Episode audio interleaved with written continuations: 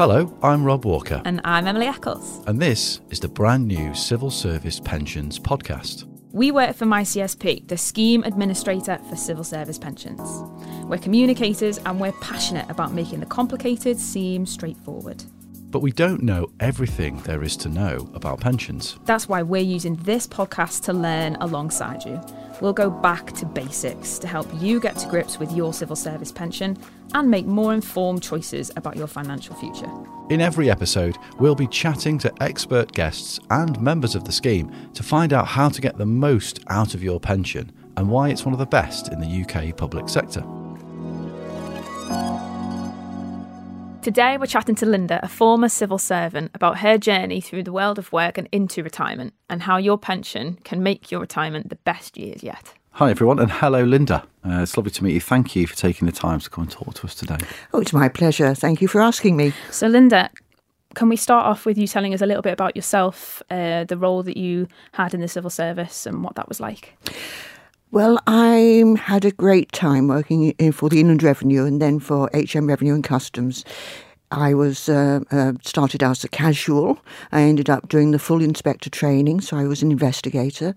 At the same time, I was involved in the departmental um, trade union, Inland Revenue Staff Federation, which has now become the P C S. And I did a lot of work for them, which really brought me into touch with all sorts of people throughout the department, and I really enjoyed that. At the same time, I went, uh, I was on secondment for about almost two years to the union to replace somebody who died, and then I decided to come back into the department, and I was lucky enough to get a job in H R. So I did all sorts of different work for H R, including running a huge team across the U K, about being a troubleshooter, and finally um, an investigator again, but this time into grievances. Wow, that's an amazingly varied and illustrious career. Yeah. So well, how long were you in the civil service for, Linda? Um, I was in the civil service finally for forty-five years. Wow. Crikey. That's amazing. So I was a bit elderly when I retired. Well, you certainly don't seem elderly now, so retirement's clearly wearing well for you. So how did it feel when you were sort of preparing to get ready to leave after being there for so long? Well, I knew I had to prepare because uh, I'll just tell you a story about meeting. When I was very young, I met a colleague who had had to retire at the age of either sixty or sixty-five called Bill. And I met him when he was out on a walk um, in Cardiff. And I said, "Hi, Bill, how are you?" And he said, "I'm still really, really angry about having to retire from the department." And he went on about how cross he was. And six months later, he died of a heart attack. Oh, that taught goodness. me a lesson early on about you really need to prepare yourself for retirement because it's such a big change. I reckon when I was talking to a colleague who also retired that we both used about eighty-five percent of our emotional energy on our work. And so that's quite a lot of energy, and it's also quite a lot of time that you spend working. I went on a course shortly before I retired, and I used the R word. I admitted I was going to be retiring. And the course leader just blanked me for the rest of the time on that course. And that was a really useful thing to learn. So I decided that when I retired, I was never going to tell people I'm retired. I just identify myself in terms of my volunteering, both for a charity and for a campaigning organisation, the Civil Service Pensioners Alliance. I also am a volunteer at uh, Southwark Cathedral, so I describe myself as a volunteer. I describe myself as a librarian because I run the college, one of the college libraries for a few hours each week. And I also describe myself as a student because I'm on a six-year part-time course ending up with a degree in theology, I hope. Wow. Wow, that's amazing. So so you're still kind of defining yourself by the things that you do. Mm. I suppose the difference is that that's not linked to any one place or organisation. It's just up to you where you go and where you point your energy. People like to stick labels on you, and they also like to be able to talk to you about what you're doing. So if you say I'm retired, that stops that sort of conversation in its tracks. If you say you're a volunteer, you can talk about your volunteering work or about your, my library work. You know, I, I can now catalogue books. How great is that? Mm, but I, w- I wonder why that is. I wonder why, you know, you, this person on this course who who kind of blanked you when you told her that you were retired has kind of missed an opportunity to learn more about somebody who's actually doing things that are far more interesting than, than, than you were able to do when you were working? Well, I had an interesting job. I've always had interesting work to do. I've always had good colleagues to talk to who have supported me through some bad times. So I've always had that sort of luxury anyway. But also, as a postmenopausal woman, men often blank you. I was blanked by somebody who, when I was waiting for my cup of coffee somewhere, he just didn't see me. And it was the woman next to him who saw me and who nudged him that there was a customer standing in front of him. It's, it is unconscious bias, yeah. um, but it's something that not many people are aware they're doing. Feels like there's another podcast episode in there somewhere. Absolutely, I'm making notes right now. Um, okay, that's that's so interesting. Like, there's already there's stuff that we're talking about that just wouldn't ever occur to us because we're not at that stage of our lives yet. Yeah. You know? Well, you should think about it now. Yeah, absolutely. That's well, yeah, and hopefully this will prompt other people to think about it as well. Mm. Exactly, exactly. So, Linda, you mentioned that you're um, Deputy Chair of the Civil Service Pensioners Alliance. Can you tell us a little bit more about that?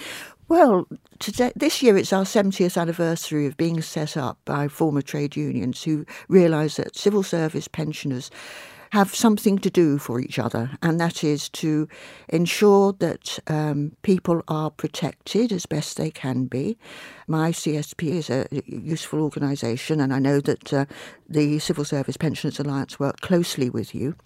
We've got some personal casework going, for example. We are a small organisation. We have a handful of full-time staff, or only part-time staff. Um, I'm on the Executive Council with some regional representatives and some national council members.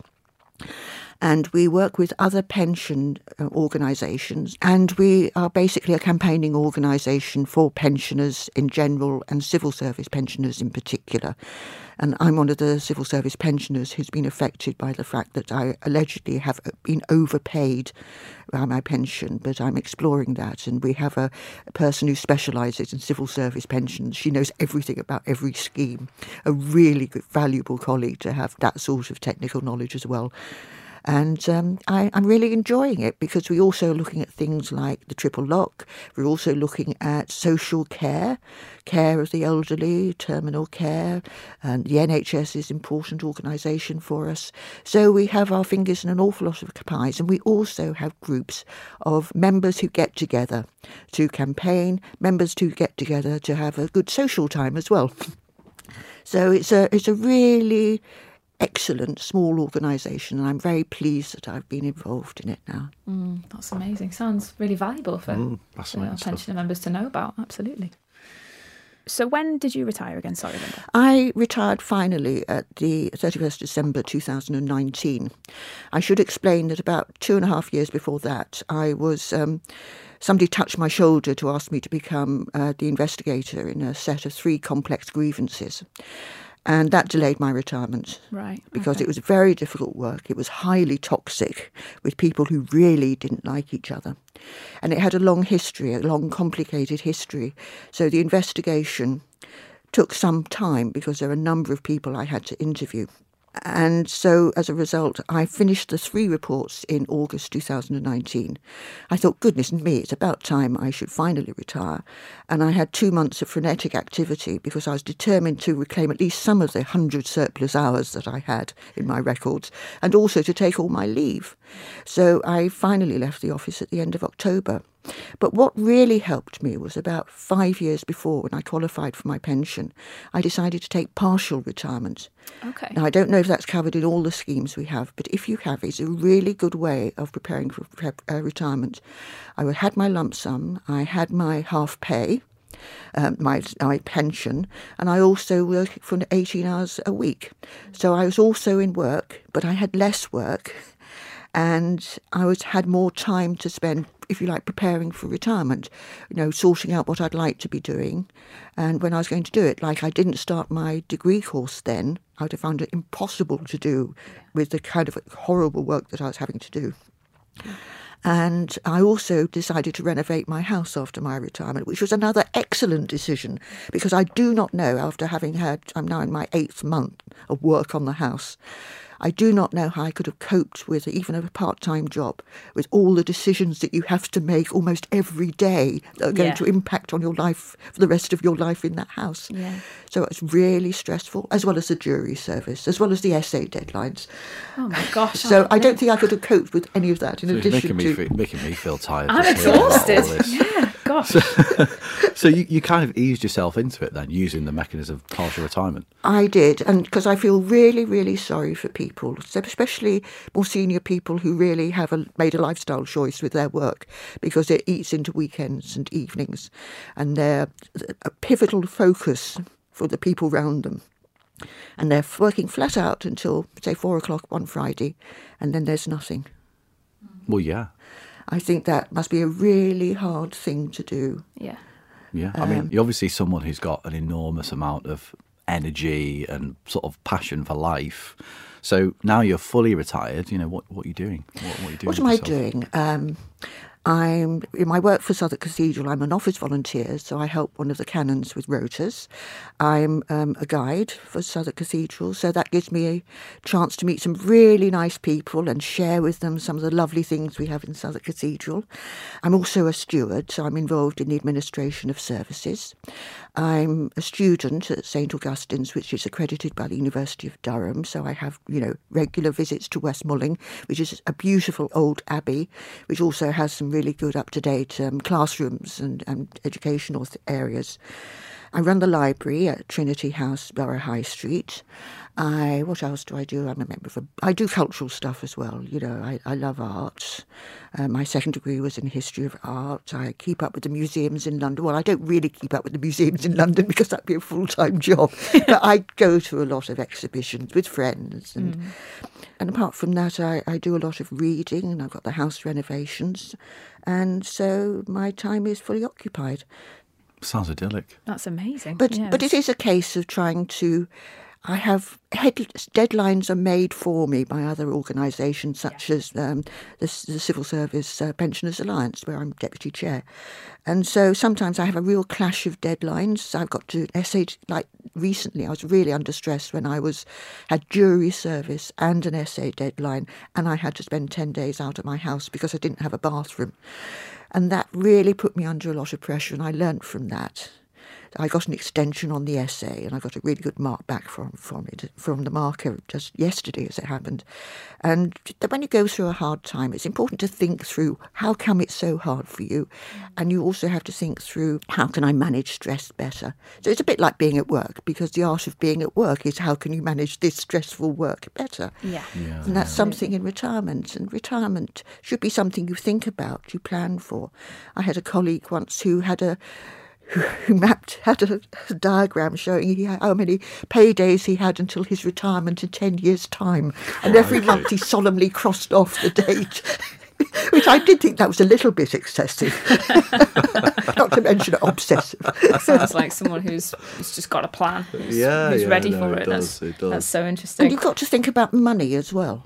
Yeah, um, it's really important to think, and I've always been a saver ever since I was five years old, buying saving stamps at my primary school, and I've always tried very hard to put something away, however small, which helped me to fund my first degree when I uh, didn't have any financial support from my parents. And that was a bit hard, but then being really poor when you're young means that the rest of your life feels much easier somehow. mm, mm. So when you really don't know where the next pound was coming from, that is a bit gruelling, but it also means that I am very aware of money. I've done counselling work for the Charity for Civil Servants when I used to go and help people with their applications for help.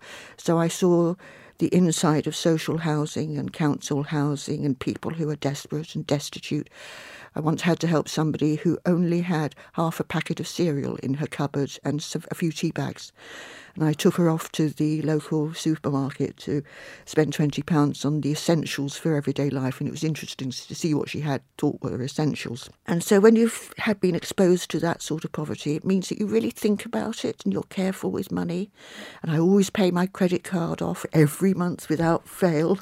Yeah. And um, and I... I, I didn't plan particularly well. I mean, I've still got a life assurance policy which has given me better returns than any money in any bank account can give me. And also credit unions are good, because I'm a strong believer in investing in a credit union. So you're helping people who really find it difficult to get any sort of credit. Mm. And that, I think, is important as well, you know, the social use of your money. And also in my last years when I had a salary, I was trying to invest in some good quality coats and raincoats. That's such a good idea. Yeah.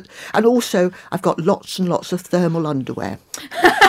I really do believe in thermal underwear, because one of the things is if you're at home all the time, you're spending money on electricity or gas. Yes, well, people are noticing that now more than ever, I think, now that with yeah. a lot of people working from home these days. Absolutely. Which is why I'm getting foam-lined plasterboards and all external walls in the house as a way of insulating it. And I noticed the effect immediately in my study when I suddenly thought, gosh, I'm hot. yeah, how, how lovely. yeah. So, I, you know, it's a good idea to think these things through before you retire, so you, you can spend your money preparing for how you're going to keep warm. Yes, that makes a lot of sense. So thinking back to when you were approaching your retirement date and you'd made that decision, do you, looking back, do you feel, does your retirement now look and feel how you expected it to feel?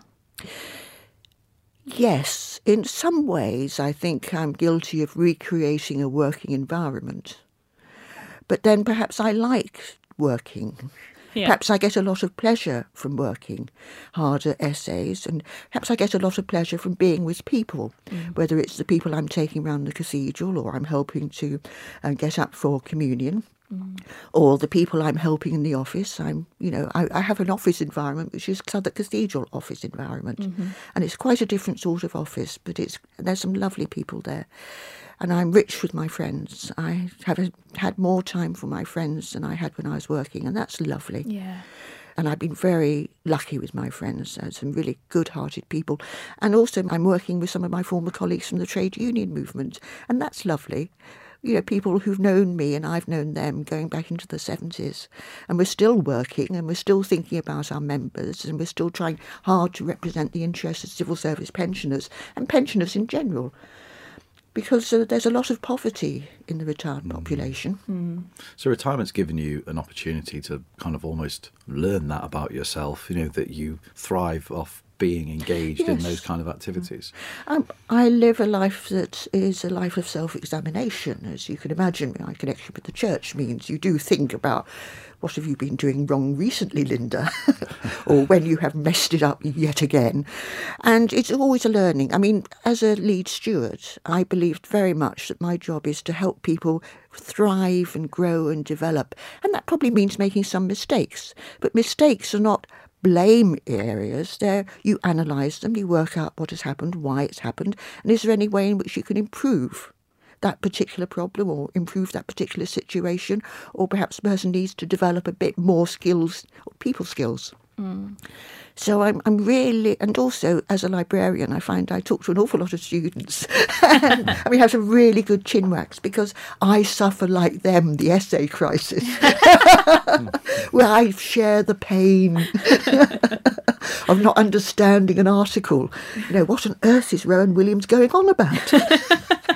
Discovering so, um, new depths so, of empathy. So we have some rich conversations at times, mm. some really life-enhancing conversations with people who are training to be priests, for example. I'm not. I'm just doing it for my own benefit, if you like, and for understanding uh, religion better mm. Mm. and understanding spirituality better, because I do like to live a life of self-examination. Mm. I do. I go and have quiet times with the friends, believe it or not, because they do Zoom meetings for half an hour first thing in the morning on a couple of days a week. So I really enjoyed that. So, yes. And you're, you're allowed to knit as well during the silent meeting. That's allowed. So I can the do some knitting. Needles, so I can do some knitting, and I can do some thinking, and I can stare out of the window, and I can do some meditation. Mm. And I enjoy that as well. I don't enjoy early morning yoga. I mean, I do early morning yoga because it's good for me. Mm. And I must admit, I do clock watch during the lesson. Well, you're very disciplined by the sound well, of it. I suppose, you know, you've got you've got the time and space to be able mm-hmm. to... You can dedicate as much time as you want to enjoying these things, can't you? And you, you spoke earlier about... Um, you know, sometimes, or you'd had moments where you felt like really stressed with mm. all of these things kind of piling up on top of you, and you took a moment to step back and say, hang on a second, you know, I'm actually in control of all of this here, and, and kind of found a way to kind of manage that, I suppose. Well, when I ran the welfare service for the department, which is one of the great jobs I've had, along with the H R advisors, we were going through a hard time because the welfare service was being privatised. And I remember somebody at a meeting in London, because we called them in every month for a meeting in London to support them, my manager, who was very good, and I. And somebody realised that she was also going to be possibly privatised. Um, her work was going to be privatised and she might have to go with it. And she burst into tears. But being welfare trained, she sat there through her sob saying, I am responsible for my reaction. I am responsible for my reaction. And I took that away with me and I thought, that's right. If I feel angry, I shouldn't necessarily act on my emotion. I should go away and cool down and think it through and then go and deal with the issue. Mm. I learnt that fairly early on when I was a, f a fairly new manager and somebody did something quite heinous that made me really, really cross. So I took myself off for a walk to cool down before he had the uh, difficult conversation with me. That's a good mantra to have. It certainly um, is. I am in control. What was it? I'm in control I, of my I am reaction. responsible for my reaction. I'm responsible. For and my that's reaction. very true. Mm. That really is true, because I saw somebody tearing a strip off somebody else in a public space, which should never happen. Mm. And I went to the person who'd been had the strip torn off them and I said, that person is responsible for their reaction. Yeah. You are not. Yes, absolutely. That's very good advice. Sounds like a life of lots and lots of lessons. You're clearly good at taking lessons from things that you experience in life. So I suppose if you could, if you could turn back time, is there anything that you'd change or that you do differently?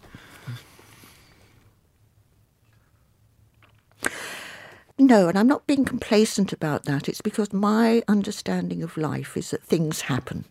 Mm.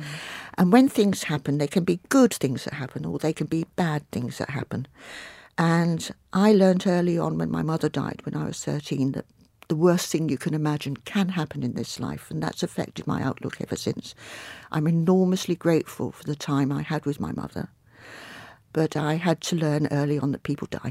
And that's a really good life lesson to learn early on. Though it was very traumatic for me, my brother and sister.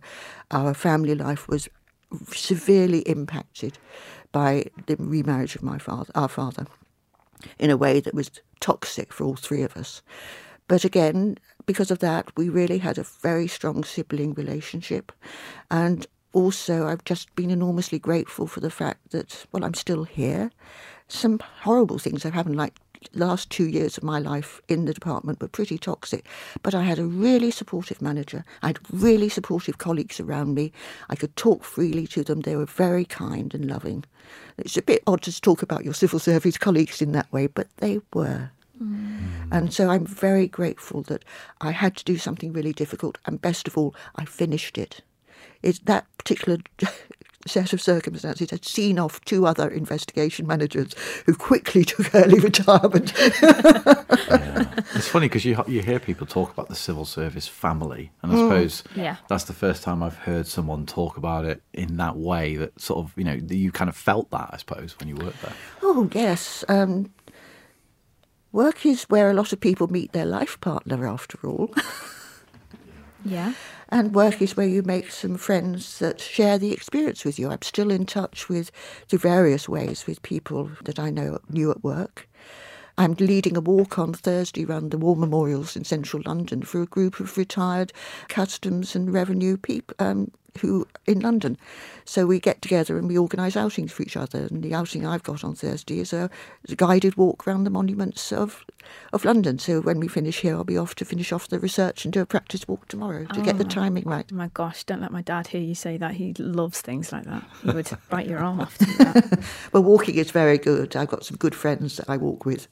You learn a lot about each other on a walk. Yes, I agree. I agree. So what advice would you give to someone who's maybe coming up to retirement in the next few years, or even more imminently than that? Have you got any words of wisdom?